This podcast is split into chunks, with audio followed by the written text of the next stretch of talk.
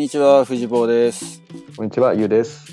えー4月ですね。もう入学式のシーズンですか？日本は。まさに桜が咲いて入学式が終わって一呼吸置いたぐらいですね、今は。あとそっか、入社式もあんのか。ね。桜はこっちだとさ、必ずしもこの時期に咲かないっていうか、もっと結構早く咲いてんだよね。おー。2月ぐらいから咲き始めて、うん。でもその桜なんだか桜じゃないんだかって、ちょっと 説明が難しいんだけど、いろんな桜っぽいさ花が咲いてるのよ。うん。それが、だから、アーモンドだったり、あの、プラムだったり、あと、アプリコットだったり、ピーチだったりとかって。全然なんかもう見分けがつかなくって、桜だろうって思いながら見てるけれど、意外と本当のなんか、日本のよソメイヨシノみたいな桜ってのは、限られた場所しかないんだけど、でも、街はすごいなんかだから花がいっぱい咲いて、で、その咲くタイミングもさ、そのさっき言った種類によって微妙にずれてるから、結構2月からね、今ぐらいまでね、ずっと花見ができるような感じではあるんだよね。それな、長いね。長い。そう今はもうだから4月だけど、雨季寒季みたいな感じの気候だから、ちょうど3月末ぐらいで雨季が終わって、もう4月からここからずっと10月ぐらいまで寒気というか、ほとんど雨は降らないのね、シリコンバレーは。だからもう暑いよ。すでに。暑いんだ。うん。ちょうど4月は、まあ、開花宣言とかね、いろいろ気象庁でやってたけど、まあ、あったかい寒いで、ね、1週間ぐらいずれたりするけど、大体咲いてからもう1、1週間とか10日ぐらいでもう終わっちゃうよね。一瞬だよね。うん。うん。そしてその花見のシーズンって、俺の印象だと寒いっていうイメージがまだあって、ブルーシート引いて、花見してって、夜桜とか見てると、コート着ながら飲んでる感じでしょ？そうだよ、寒いもんだって。ね凍えながらなんか、こんなところで、みんなでこう、膝寄せ集めて、ガクガクブルブル震えながら、花見してるのもなんかおかしなもんだなって思ってたけど。だってあったかかったら散っちゃうじゃん。そうか、そうか。そう。だから寒、寒さと一緒に最後楽しむって感じだよね。今だからこっちはね、日中はもう車とかエアコン入れてる感じ。うん。うん、暑くってもう。車をずっと駐車場に置いといて、日向とかに置いといて、昼飯食いに行くって車乗るともうもわってくる。おあの、夏のような暑さですね。日差しが強いんでね。じゃあ今あれか、ちょうど海の日越えたぐらいな感じか。日本で言うと。うん、で、でも、日本でも5月ぐらいにそういう暑いの来ない？ゴールデンウィーク前後に。ああ、一瞬来るうか。ん。あれになんか似てるかな。でそれがずっと、まだこれから続いていくっていうか、こっからずっとだから気温は、摂氏で言ったら25度から28度ぐらいかな、最高気温が。の日が続く感じですね。うん、暑さのピークは5月、6月な感じかな。うん。こっちだともう梅雨入っちゃうからね。そうね、梅雨があるからね。だからジメジメベタベタってまた違う要素が入るようんね。もう、無理だな。なわけで、あのー4月1日の配信で Facebook ページ作ろうって話をして、実際早速ですけど、Facebook ページを作ってみました。うんで、俺初めてなんだよね、そのページを作るっていうのをやったのは。で、ああ、そうか。どういうふうに、なんだろう、周りから見えてるのかってのはよくわかんないんだけど、ユウも多分アドミンにしちゃったから見え方同じなんじゃないかな。うん。ね。だんで、何にもまだポストもしてないし、エピソード配信しましたっていうのを今ツイッターに流してるけど、それを Facebook のそのページに流し込むようなこともまだやってないので、まあ、手でやるのも大変だしね、なんとかして連動させたいなと思ってるんだけれど、しばらくはもうちょっと手でポチポチ書いていくかなと。うん。なので、えっ、と、Facebook ページ、facebook.com スラッシュ、アナザードーンポッドキャストで A と D と P が大文字のページです。まあ僕と、ね、ゆういちろうとフレンドになってる人は、たどれんのかな？ページ。普通にしてたら見えないのかな？俺がこの前、あの、自分のボールに書き込みしたけれど、それである程度なんか露出はしたと思うんだけど、果たしてどれぐらいの人の目に触れてんのかちょっとよくわかんねえな。まあ拡散っていう意味では、えっと、ラボの、例えば事務局とかさ、うん。テューターの人たちとかが結構今 Facebook 活用し始めてるので、まあそこら辺から反応があると、僕ら直接知らない層に届く可能性があるよね。うん。比較的今までってそのグループページ、カレッジメイトの OB、OG のグループページでシェアしてたから、うん。どちらかっていうとそのメンバーを中心に、まあ興味があった人が聞いたり聞かなかったりっていうのが今までだと思うんだけど、まあそれをより広く集めてみるとどうなるかっていうのはちょっと楽しみだよね。うん。あとは、過去のエピソードをなんか、レビューじゃないけれど、この時こんなのありましたみたいな、もう一回再紹介みたいなのを多分ページでしていくと、うんある程度、こう、いろんな人の目に増えるのかなとは思ってるけどね。まあ、それはちょっとチビチビやっていこうかなと。うんそれこそこの前、4月1日に話してた、2016年度のトップ5とかうんうん、うんのエピ。ソードの紹介したりとかね。それはちょっと、まあ暇を見つけてやっていこうかなと思います。ダウンロードが増えるか楽しみだ。ね。で、なんか、3月のん17だっけ配信する頃に1ヶ月経っちゃうけど、ラボの終了式の後の打ち上げ？うん現役カレッジメットの行くとか行かないとかって話はしてたけれど、行ってきました。行ってきた？はい。OB、OG 代表として。代表として？いや、普通に一人だったっていう話。まあ、3月のね、終わりの月曜日の夜、まあ、なかなか厳しかったのかもしれないね。予定を合わせるのが。どれぐらいの人に知られてたのかね、でもね。ねえ、なんか、あの、いけるかどうかみたいな話は、滝波博君は連絡くれたけど、ちょっと厳しそうですっていうう。ん。まあ、その他は、行こうっていう気も起きてないかもしれないよね。やっぱ決断式後の飲み会で、あの、確か僕らがやってた頃って土曜日か日曜日とか、そんな感じだったと思うんで、決断式後はそうだったね。うん。あのタイミングってそこそこ、なんか10人以上集まった気がしたんだよね、昔は。で場所があの日比谷っていうね、ところもあったしね。だから、まあ、僕らが直接その頃つるんでたメンバーってもうみんな家族持ちだったりとかさ、うん。逆に週末出るのも大変になってるかもしれないし、うん。だから多分20代の、まあ OB、OG とか、まあ要するに30前後うん。がやっぱ多少来てくれる方が盛り上がるよね。うん。そうね。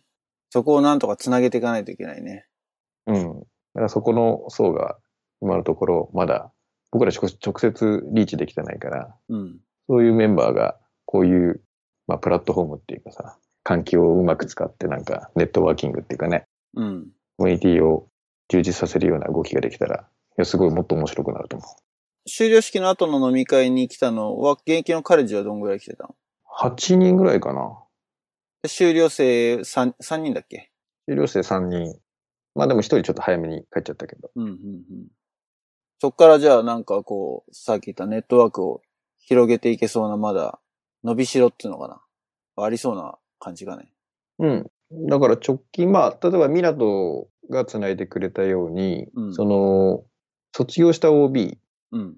直近でね、あたりがなんか定期的に集まったりさ、あの、コミュニケーションできる場っていうのができてくると、もうちょっとその、つながり方が濃くなってくると思うんだよね。うん、うん、どうしてもあの、僕らだと離れすぎてるからさ、うん。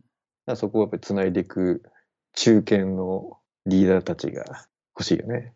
ああ、じゃあその港世代近辺の OB も来てないわけだ。今回は来てない。今回は。うーん、そうか、そうか。だから情報が伝わっててき、ね、予定が合わなくて来てないのか、あんまり情報も回ってないのかっていうのは、ちょっと確認してないんだけど、うん。まあ、そこら辺は、まあ、こういうものがあるよ。僕らの頃ってほら、定期的にあるよっていう、あるものだと思って、うん、うん。ね、みんな、あの、認識してたけど、あの、今まではなかったわけだから、うん。そういうのがあるよっていうのが、なんか定着すると、また面白いじゃないそこを合わせて同窓会やるみたいになってくるし。まあそこはだから現役世代の力も借りなきゃダメだろうね。その直近の OB、OG が来てくれるような、そういううん連絡の経路だったりとか、うん。個人的な付き合いもあるだろうしね。うん。卒業した後もちょこちょこなんか会議に遊びに来てくれる OB とか。うんま。あ行ったにはいたもんね。その節目節目の会議の時にね。うん。俺の中イメージっていうか受けた印象だと、結構、今の大学生たちってやっぱりいろんな活動をいいろいろやってるから、まあ忙しいよね。それはラボ以外にってこと？それともラボの中で？ラボもそうだし、ラボ以外もそうだし、例えばラボでもキャラバンとかさ、うん。若者とかさ、まあ、やっぱいろんなものが立ってくる。あとは支部とかでやってる活動とかっていうのに関わると、まあ、それだけでも結構食われるじゃん。うん。だからそのカレッジをやるっていうのって結構俺らの頃ってそれなりにカレッジにコミットしてやってたじゃん。うん。だけどそこまでコミットしてやれるかっていうと、まあ、そこまでやっぱり気持ちが入ってるメンバーは全体の中では率は低いのかなと思って。うーん。だから例えば来年はコーチやるやってみるとか、来年は支部ちょっとやってみるみたいな。なんかあの、カレッジ入ったら2、3年費やすっていうよりは、なんかこの1年はカレッジやってみようみたいな感覚なのかなっていう気がした。うーん。だからまだ俺らの頃はさ、入ったらまあ、あの、卒業するまでやるかやらないかみたいな感じだったじゃん。まあ、カレッジコーチはそんな感じだったよね、基本的には。だから単年度プロジェクト的に関わるっていうよりは、まあせっかく入ったら2、3年やっていこうみたいな感じだったじゃん。うん。評活とかキャラバン隊とかっていうのは基本的に支部単位だったじゃない。うん。で、単年だったじゃん。うん。だけど、カレッジコーチは4総局で他の支部も、の人もいるし、で、かつ、1年生から4年生まで、まあ、通年でやるっていうような習慣があったから、なんとなくそこに境界線があったよね。うん。コーチカレッジやってる人っていうのは結構それなりに生活の中でラボの占めるウェイトが大きい人たちっていうか、うん。ようなイメージは、まあ、コーチは特にそんな感じはしたけれども。そうだね。だからそこをなんか、もうコーチがやっぱり、ダントツでやっぱりそこが強くて、カレッジはそこよりもやっぱり、あの、2番手からちょっと下がってるぐらいな位置なのかなって、勝手に感じただけ。なるほど、ね。事実はわからんけどね。うんうん。まあ、何にせよ楽しい活動をね、して、国際交流を通して、その後の、なんか人生の糧になればいいかなぐらいには思ってるんで。うん。それは4年やろうが、1年だけだろうが、まあ、やった分だけ帰ってくるっていうような感じはするから、うん。まあ、そういうオプションがああるのは全然いいんじゃないかね。うん。まあ、一応その、まあ、縦のつながりでいくと、そのやっぱり PDCA じゃないけどさ、うん。企画して1回やってこうでしたっていうのが、やっぱり2回3回回した方が、まあいろいろスキルは上がるじゃん。うん、うん、うん。らまあ単発でやるよりは、まあ、例えば、あのね、国際交流村やりました。来年全く新しいメンバーがやるっていうよりは、何人かやっぱりやったスキルノウハウを持った人間がいた方がさ、うん、そこの企画に関する精度が上がってくると思うんだよね。うん、うん、うん。まあまあだから、あの、全員っていうわけじゃないから何人か残ってそういう、ね、役目を果たすんだろうと思うけど、俺らはほら、年末かなんか遊びに行ってて結構人数いたじゃん。うん、うん、おお、すごいみたいな。うん。で、1年生も多かったし。ただそれがなんかそのまま、あのごっそり残るっていうわけでもなさそうなんで。うん。前回そのグルトが出た時に、1年生から2年生に上がる時に結構ごそっと抜けるっていうケースが多いって言ってたからね。うん。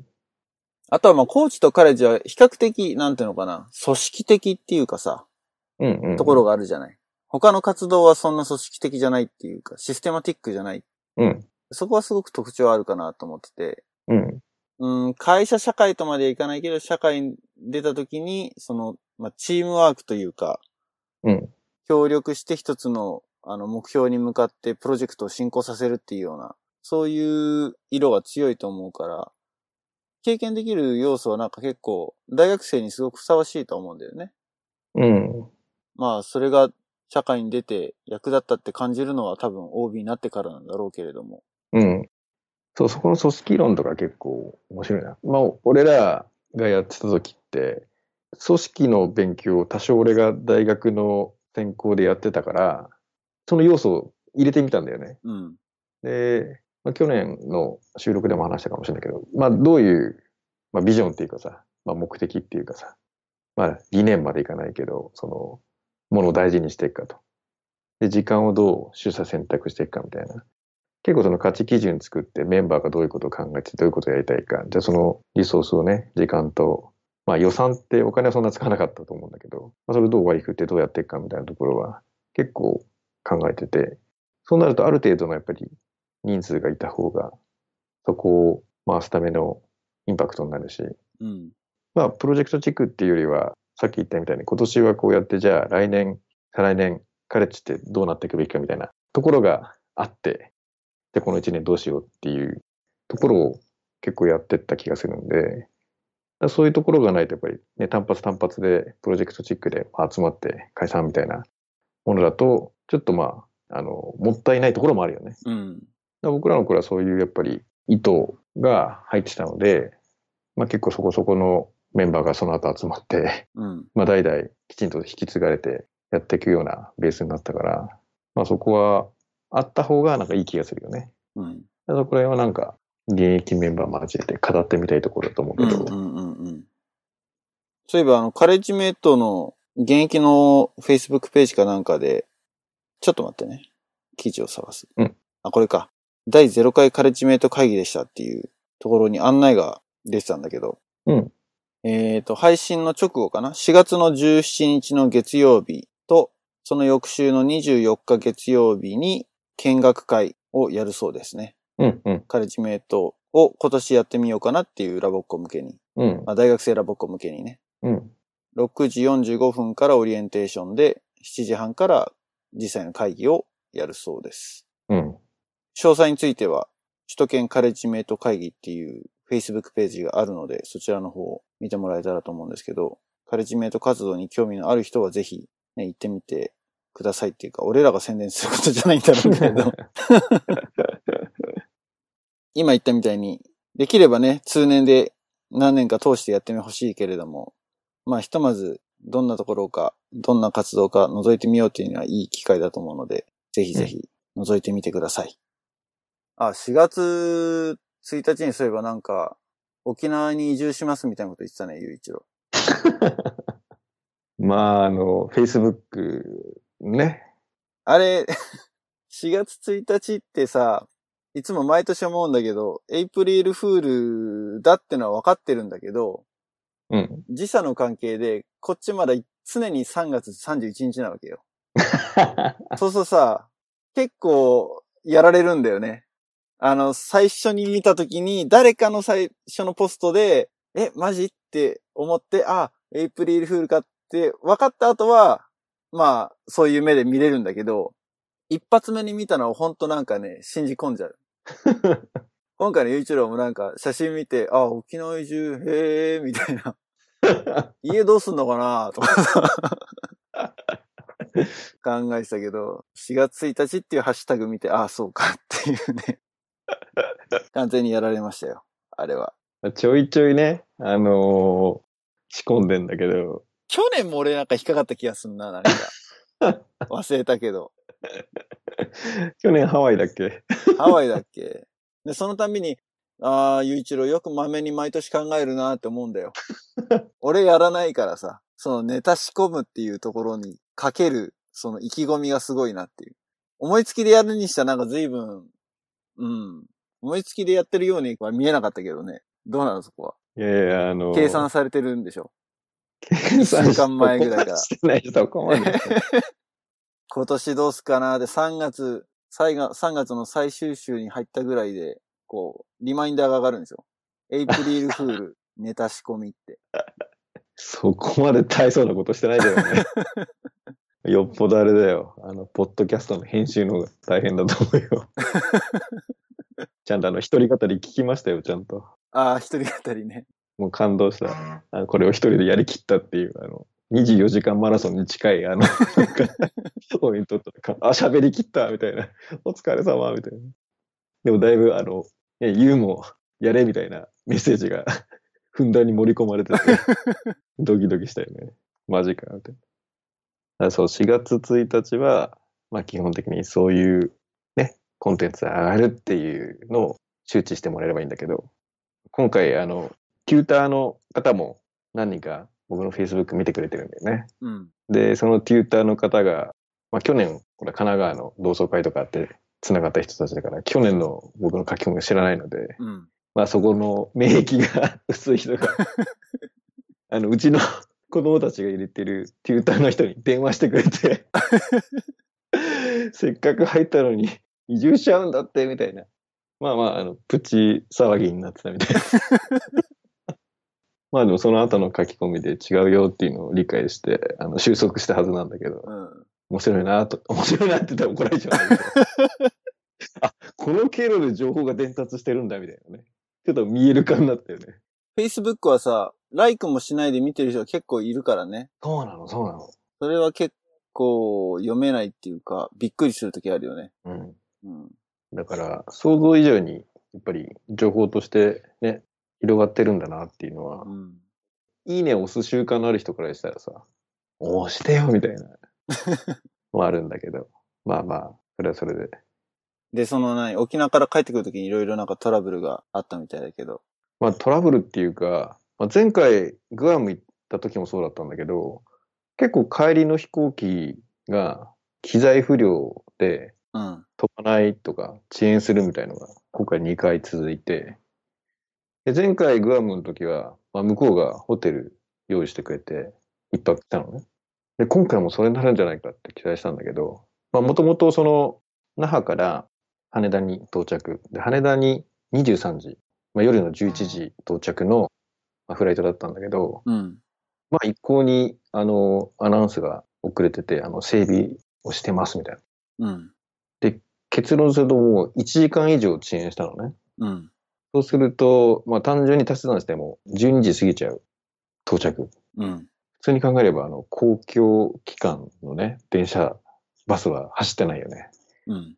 で、どうするのかなと思ったら、まあ、今回アナを使ったんだけど、まあ、アナが、あの、現金1000円入ったのと、あと封筒をもう配り始めてて、うん。で、その、空港着いてから家まで帰る、えー交通費、またはその宿泊費みたいのは、実費生産してもらって、その後の、その、アナに対して、それを請求すれば振り込みますよ。で、それが一人当たり1万5千円ですよっていう話だったのね。うん。で、結構ピンチはチャンスっていうか、そういうの俺燃えるタイプだから。で普通にね、帰ったら、まあ、タクシーで1万円とかで多分帰れちゃうと思うのね。羽田から横浜まで。近いから。うん。なんだけど、まあ、せっかくの機会だからと。あとまあ子供たちも入れてね、5人だから、ね、5人かける1万5千円って結構大きな金額じゃん。うん。うん。まあ、せっかくなので思い出を作りたいなっていうのもありつつ、うん。まあ、こ 移動も大変だったから、じゃあ羽田の近くに泊まろうってことにした。うん。で、羽田空港から、もうやっぱり直結の方がもう近い方がいいから、っていうともうホテルがもう2つぐらいに限られちゃうのね、直結のやつ。で、そのうちの1個の方はもう満杯で、もう1個の方が電話したら空いてますと。入れます。で一応条件として、まあ、1人1万5千円を超えない範囲で、まあ、家族で泊まりたいんでって。っていうんで、まあ、予約取って。うん。だからまあ、駅直結ですごいスタイリッシュで綺麗なホテルで、いいっちゃいいんだけど、でも結局、まあ、一泊してかかった費用が5万5千円だったのね。うん。まあ一応お釣りは、お釣りっていうか、範囲内ではあるけれど。範囲内であるけど。まあ、なんていうのかな。自分たちで払う金額としたら、ちょっと、他のことに使いたいな、みたいホテルの部屋がそんな5万5千円なの？って感じだったってこと？綺麗でいいんだけど、まあ、やっぱり利便性、例えばほら、外人とかさ、うん。トランジットとかで、まあ、エグゼクティブだったら、近くに、まあ、ちょっと泊まって、パッと行くみたいな。多分そういう人が多いと思うのね。うんうん家族旅行で泊まります。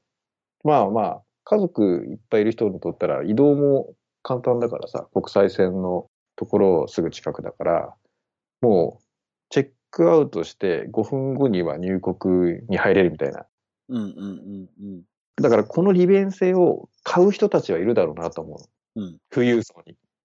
だけど、一般人からしたら、ちょっと高いな、みたいな。ビジネスユースの方が多いんだろうね。多分多い実際のところはね。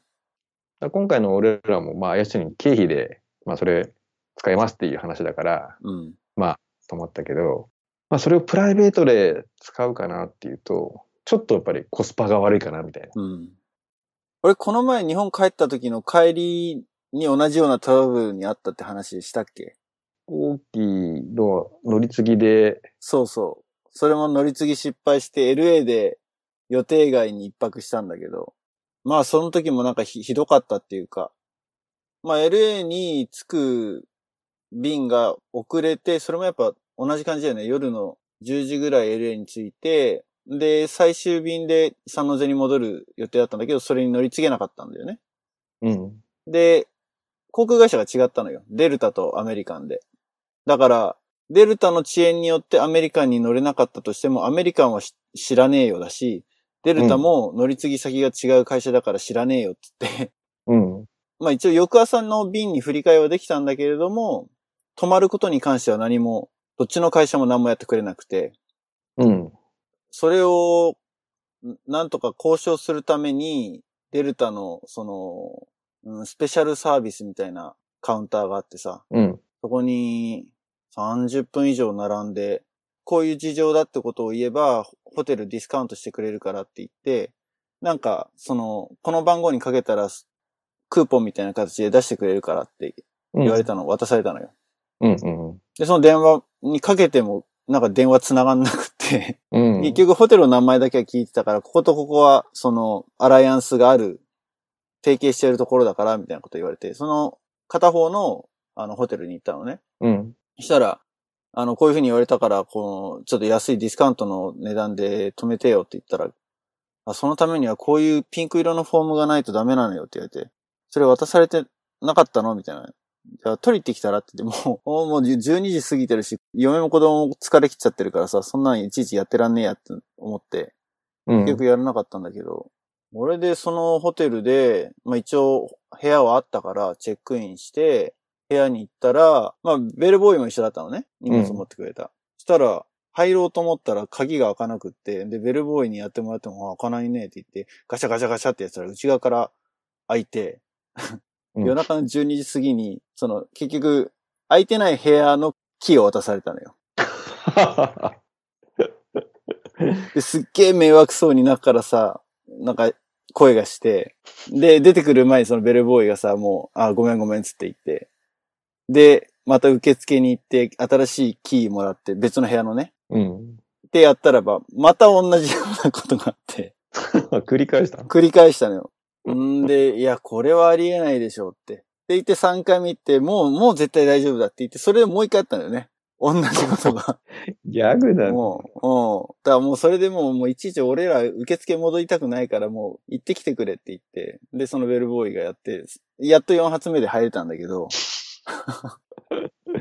うん、それに比べたらなんかその、ね、日本のホテルは快適なんじゃないかな。いや、相当快適よ、そういう観点では。あの、あの、もう潔いなと思って、その1万5千円に関しては、あの、保証します。まあ、要するに何やってもいいですよっていう。自分たちで決めていいですよ。使った分だけだよね、でもね。使った分だけ。うん。でしかも、そのパンフレットをよく見たら、まあ、今回飛んだじゃん、うん飛。行機が。うん。らそれがその飛ばないもしくはその事前にこれに乗らないっていうことをもう決めてたら、他の手段を選べて、例えば国内で新幹線で移動してとか、うん。まあ、JAL で移動してとかっていうのも、まあ、プランとしたら選べるんだよね。うん。そこら辺がなんかあの、気前いいなと思って。そうだね。うん。俺前、日本に出張で帰るときに、JAL 便が同じ感じだったのね。国際線なんだけど、サンフランシスコから羽田だったかな。で、羽田にやっぱ同じぐらいの時間に着くやつだったんで、11時ぐらいに。うんで、。それも、機材トラブルかなんかで出発が1時間ぐらい遅れて、うん。全く同じパターンで、ね、着いた時には公共交通機関が全部終わってるって状態だったんだけど、その時は JAL なんだけど、JAL は、うんと、時間過ぎたけど、その、主要都市うん近郊の主要都市までのバスは出しますだったのね。うん。うん。お金は出さないけど。うん。で、乗ってる乗客がそれぞれ各地に高速バスがあるじゃない？普通に羽田から出てる。あれと同じようなバスが出てて、で、俺は、あの、実家にその時は泊まろうと思ってたから、千葉方面うん。津田沼と千葉に泊まりますっていうのがあって、じゃうんあ津田沼でって、乗ったら、俺一人。あ、津田沼行き？津田沼行けど、千葉方面が俺一人だったの。あ、千葉方面が？に帰るって人がね、たまたま。うん。そう。それで、40人乗りぐらいの観光バス、一人貸し切りみたいな感じで。ある意味贅沢だよね。ある意味贅沢だけどね。で、そう、津田沼からは？津田沼からはタクシそれ自腹？ー、自腹。おおだから今回のやつはだからそこを出しますよっていう話だもんね。うん。ちょっとあの、アナのアピールに繋がっちゃったけどさ。ちゃんとやってくれたよ。うん。サノゼに来るんだったら穴がいいですよ。なんだ？ううん、直行便。成田、三ノ瀬便っていうのがあるんで。そうだよね。ちょっとそこも今年か今年度のアクションプランに入れたいね。おいでよ。おいでよとか、まあ、いつがいいっていうと、10その、11月の雨季が始まる前に来るのがいいと思うけどね。10月？11月ぐらいからもう雨が降り始めちゃうから、気候がいいのはやっぱ今、今ぐらいから、うん、9月、10月ぐらいまでなるほど。の間かな。まあ、子供の学校とかもあるからね、うん。行けるとしたら夏休みになっちゃうんだろうけれど。多分ね、今年はね、もう決めたことがあるんですよ。あの、合宿行こうと。免許取ろ免許。う。一応合宿で取ろうかなっていう。あれ一発で行っちゃダメなの？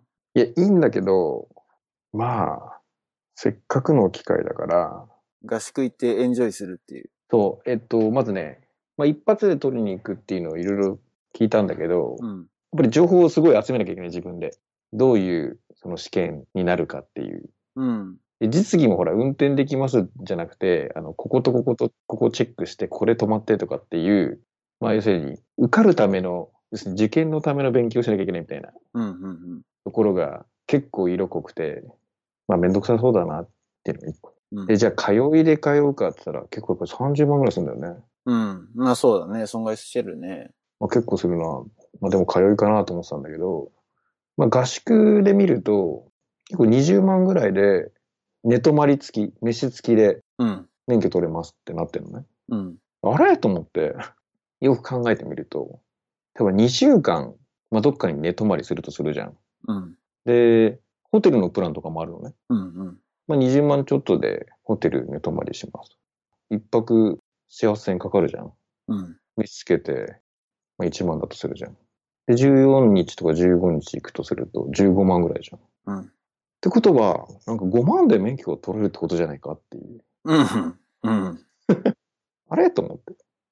でも通って2、3回失敗したら平気で5万ぐらい、あの、あ通うっていうか、一発でね、受けに行って、うん。メイクアップでそれで取られるよね。ぐらいはかかるよね。ってことは、その合宿っていう、その、2週間ぐらい、ちょっと地方都市に泊まって、うん。生活をするっていうことが許可されるんであれば、これ悪い話じゃないんじゃないか。うん。うん。うん。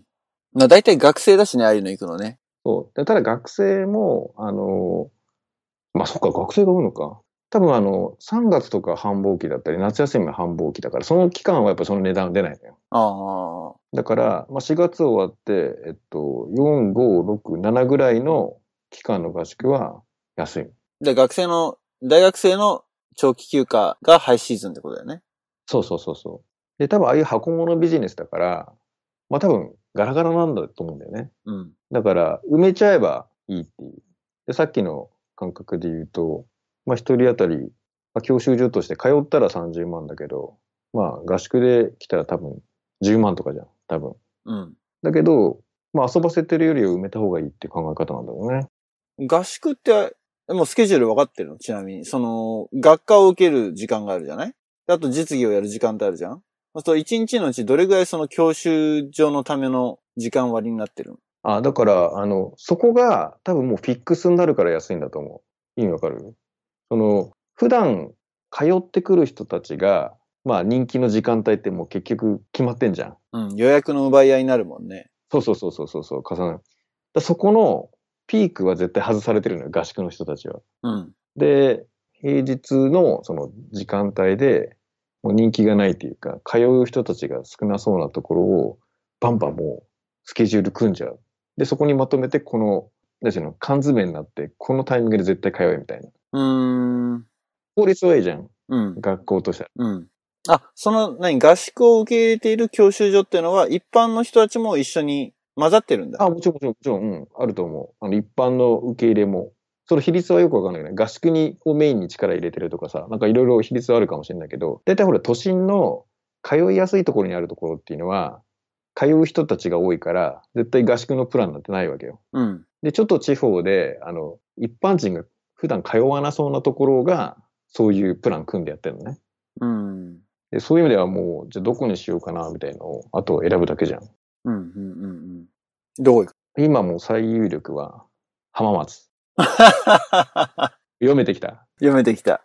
心ですか。そうそうそうそう。仲間がいる、ね、要するに夜とかさ、なんか飯食いに行くときに、まあ、教習所で友達できればいいけどさ、うん。俺一人で飯食うのってあんま好きじゃないのね。うんうん。やっぱりここはなんか友達いた方がいいなって。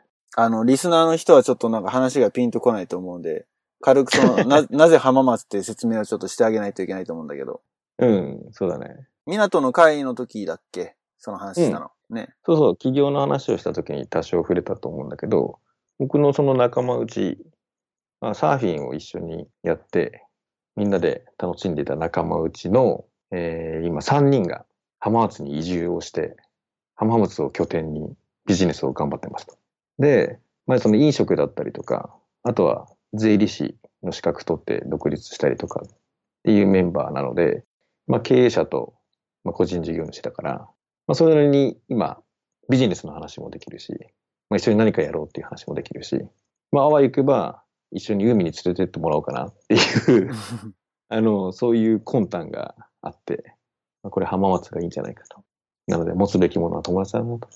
なので、浜松自体は、ビジネスとしても行こうと思ってたので、うん。まあその心の事業になるかわかんないけど、まあいろいろ、ぱり地方の中で非常に活躍してるモデルになってるので、まあそういう現場を見たいなとか、うん。まあ東京来たタイミングにあったりはしてたんだけど、今どんどん成長してすごいことになってるから、まあまあ見ときたいなっていうのがあったんで、まあそういう観点でも浜松には行きたかったんで。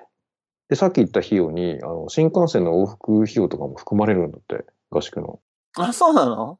えー、じゃあもうなんかタダで免許を取れるような感覚なんだ。ほぼ。まあほぼね。うん。なので、後の一番必要な作業とすると、家庭内承認だよね。あ、なるほどね。もう15日間家を空けるっていうことが、果たして許されるのかと。あそこはこれから交渉する。いや、そこをですね、あの、沖縄旅行の際に、まあ、議題として挙げて、うん。一応今の話をして、うん。承認はいただきました。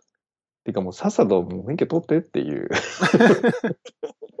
ことらしく、別に手法とかね、お金とかは別に、あの、僕に一任されてるので、うん。もうさっさと取ってきてくださいというところで。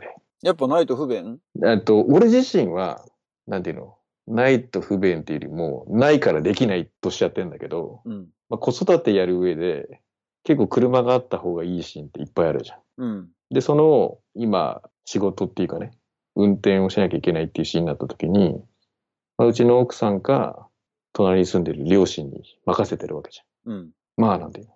俺はやんなくていいけど、その負担は、あ、そっか。ユウが車乗れないだけで、奥さんは車乗れるしそう、車もあるから、ことは足りるといえばことは足りるけど、ユイチロが運転できた方が helpful だと。そうそうそうん。う。いろんなシーンにおいて、もう、運転できたらもうっていうシーンはやっぱりあるよね。うん。まあ、あえてここではなんで免許がなくなっちゃったのかっていう話は控えておくけれども。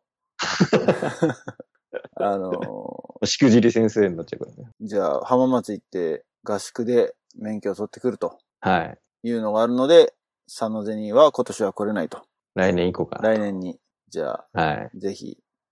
あの、永住権は取れたので、日本に帰んなきゃいけないっていうシチュエーションにはもうこれからは心配がなくなったのでね。うん。まあ、いつでも、あの、ウェルカムです。やっぱりそっちに行ってね、いろんなものを情報をもらったりとか、環境を見たりっていう投資をしたいよね、早くね。うん真面目な話してるけど。うん。ぜひぜひ。まあ俺がイメージしてるのは、その、家族でみんなで遊びに来るのかなって思ったけど、ビジネスとして一人でユイチロがポンと来るっていうのは考えてる？どっち今はそっちの方があ、そっちの方が、そうなんだ。そっかそっか。うん。なるほどね。ね、5人移動すると結構するよね。そうね。飛行機バカにならないからね。うん。バカにならないけど、でもよ直行便の方がいいよ。わかるわかる。あの、費用対効果の話だよね。うん。うちも、そうだ、4人になったから、ますます俺は日本に帰りづらくなったというか。うん。あの、あ、そう、子供が先月、3月の20日に生まれましてですね。おめでとうございます。娘が、ありがとうございます。個人的なことですけれども。今収録してるけど、結構大変な時期ですね。生まれたのがちょうど月曜日で、そっから2週間、産休っていうのかな、パタニティリーブっていうのを取ってたのね。うん。あの、女性が休むんだったらマタニティだし、うんうんお父さんだからパタニティなんだけど。うん。うん。で、2週間のうち最初の1週間は PTO、その有給を消化する形で休みを取って、で、もう1週間は、うんと、カリフォルニア州がその、給料を払ってくれるって言ったら変だけど、うん。うん。補填してくれるんだよね。そう、補填してくれるわけよ。まあ、100%じゃなくて50%とかなんだけど、そうそう。だから、ショートタームディサビリティの一種みたいな感じなんだよね。うん。子供が生まれたことか、あとは、うーん、シチュエーションとしては、新しく子供を養子に受け入れたとかさ、うん。うん。もしくは、え親が重篤な病気にかかっちゃったとか、うん。介護系か。そう、本人が何かこう、ディサビリティになるっていうか、その、疾患を患って、働けなるっていうだけじゃなくて、家族が、家族のことで起きたことによって、自分が働けないシチュエーションになるうん。っていうケースに関しても、そういう、保証されてるのよね。うん。で、俺は今回最初の2週間だけそれを使ったんだけど、一応制度的には、最大で1年間で12週間取れるのね。うん。だから、まあ、その12週は連続して取ってもいいし、バラバラに1年間で分散させて取ってもいいんだけど、さっき言ったように、その、休んでいても会社は俺の給料を払わない。今もらってる給料の50%ぐらいをカリフォルニア州が代わりに払ってくれるってことなので、収入も当然減っちゃうわけよね。半減しちゃうわけだよね。うん。そう生活ができなくなっちゃうから、1ヶ月丸々休んじゃうと、ちょっときむ難しいことになるというか、生活的に難しくなる。う。というんのもあって、だから結構分散させて、うん。うん。うん、取ろうかなと思ってんだけど。まあ、それでも12週は取らないかな。でも日本だとそういうのって、育休は聞くけど、ね、妊産婦さんじゃない産休って聞かないよね。あの、あるけど、その制度を、えー使ってる人がやっぱり極端に少ないので、うーん。まあそういうのをやっぱりどんどん使っていこうっていうのを普及しようと頑張ってる人たちはいるよね。うん。あ、それ育休じゃないの？育児休暇的な、まあ育児っちゃ育そう、児だけど。育児休暇だね。アメリカと日本で大きく違うのは、その出産時の入院日数も全然違うのね。うん。日本だと1週間かな？まあ病院によるけど。病院による？うん。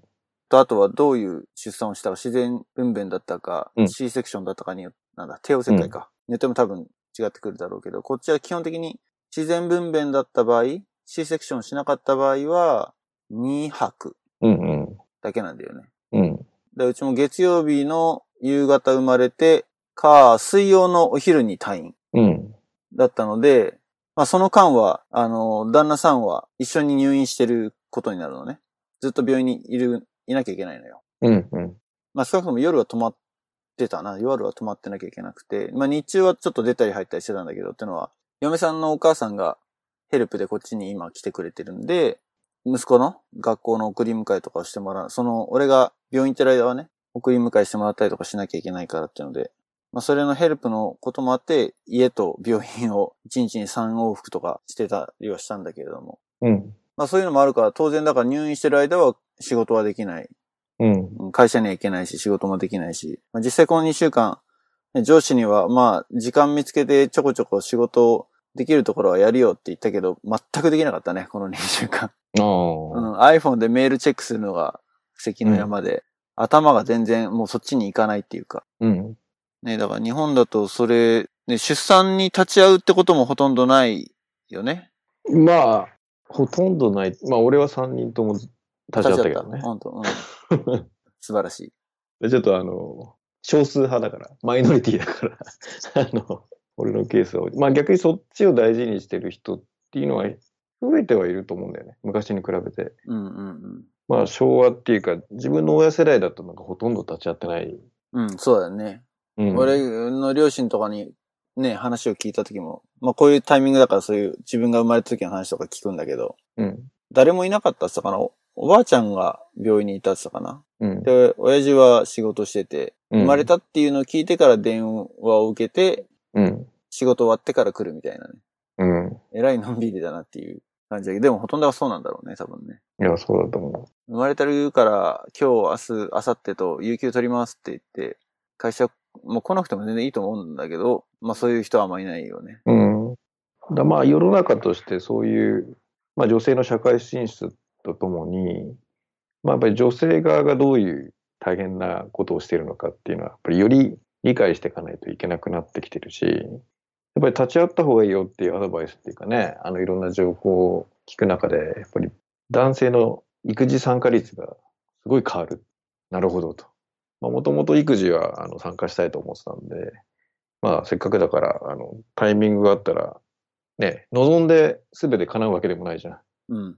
ら極力その期間は、まあ仕事とかいろんなものを調整して立ち会えるようにしよう。まあそこを最優先にしようっていうのは決めて、うんまあ3人とも立ち会えたので、まあラッキーだよね。うん。そうね。で、やっぱり立ち会って思ったのが、やっぱりすごいね、仕事、仕事って言ったら変だな。ね、負担がかかることをやってて。で、やっぱり生まれた瞬間に立ち会えるっていう貴重な経験をうん。させてもらえるっていうのは、やっぱり何にも変え難いかなと思っていて。まあ、そういうシーンに立ち会えたっていうのは、やっぱり、まあ、ラッキーだし、まあ、ありがたいことなので、まあ、もしね、リスナーの方で、まあ、迷われてるって言ったら変だけど、まあ、将来そういうシーンに立ち会う可能性がある男性諸君は、まあ、ぜひ立ち会ってみたらいかがでしょうか。強くお勧めするね。うん。藤本君もね、二人とも立ち会い立ち会いっていうか、それはもう絶対だよ。アメリカだと。あ、アメリカ絶対なんだ。うほぼ絶対。まあ、家族が少なくともいなきゃダメ。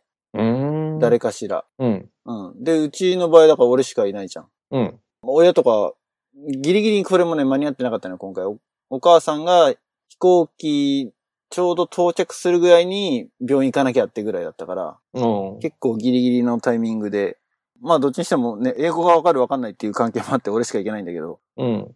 なので、一人目の時もそうだし、病院側も、その、お父さんになる人、 daddy に、これはあなたの仕事よっつってさ、いろいろもう、やらせるんだよね。おむつ交換から、うん。うん。うん。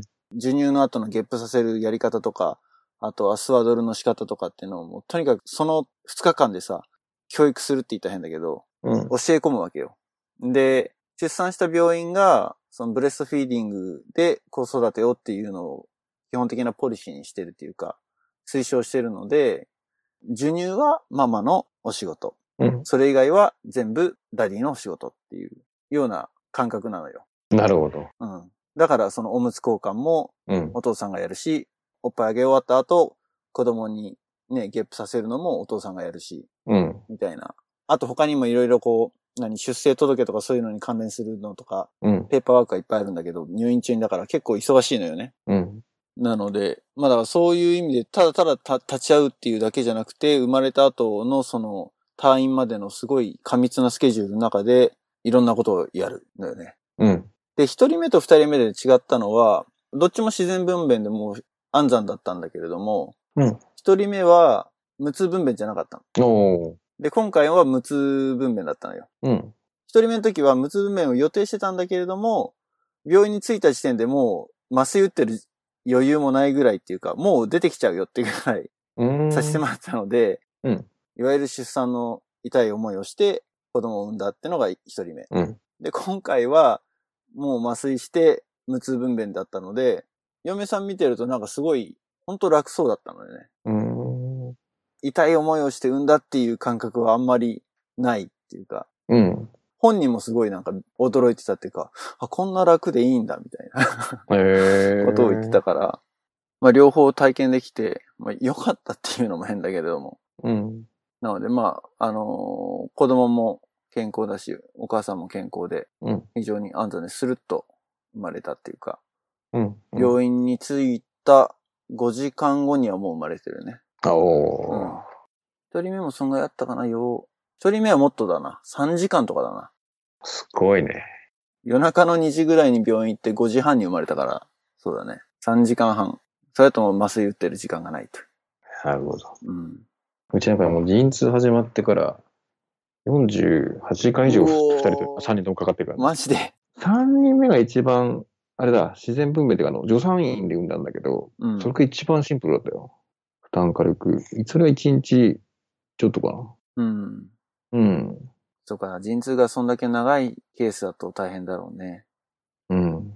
だいたい48時間は行ってないと思う。うん、20、30時間ぐらいなのかな、トータルで。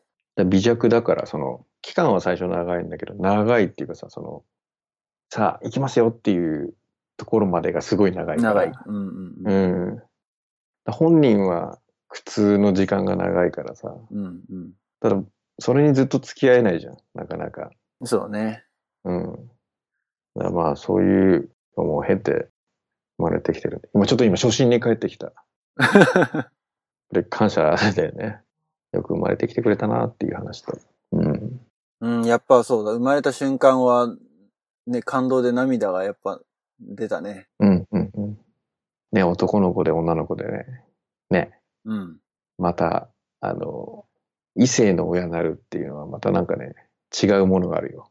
ね、まだ今のところその感覚はわからないけれどね。うん。いうん。赤ちゃんだから。やすごい言われてたの。まあ俺も、多分自分もそうだけど、多分子供、基本的に大好きでさ、子供可愛がってるから、その、優劣ではないんだけど、うん。うちも長男も次男もすごい可愛いし、大好きだし。ただやっぱ長女はね、ちょっとまた違う領域にいるよね。本当に。そうなんだ。なるほど、みたいな。みんな言ってたのはこれか、みたいまあそれが多分、うんじゃあ俺も2年後か3年後に。な。そう、徐々に徐々に来るよ。本当に。もう面白い。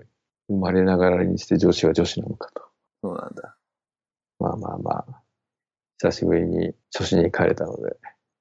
ね、6年、そう、ろ6つ、ちょうど6つ離れてるから6年前だけど、まあ意外と覚えてるっていうか、うん、その、ケアの仕方とかうん。覚えてて、あとは、今、その娘の、ね、赤ん、まだ赤ん坊だけど顔を見ながら、結構こう表情を変えるじゃない？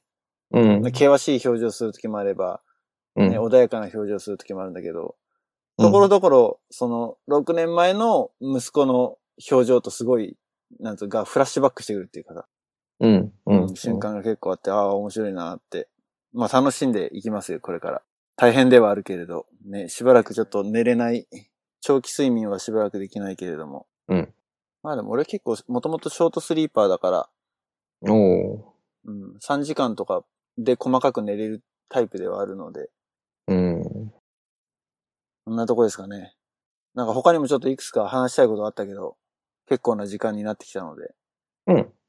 えー4月から作った Facebook ページの方で、まあ何か感想とかあればって言っても、うちらがポストしないことには始まんないのかな？エピソードのね。うん。えー感想とかはそちらの方に寄せてください。Twitter も引き続き続けてます。ので、Twitter のアカウント持ってる方は、えーそちらでも、えーメンションとか飛ばしてもらえれば、えー反応しますのでよろしくお願いします。では、次回5月1日ですね。ゲスト呼べるかどうかちょっとまだわかんないですけれども、えー、日本はゴールデンウィークですか？だね。ゴールデンウィークと真ん中の、え、配信になりますけどどうぞお楽しみにということでバイバイ。バイバイ。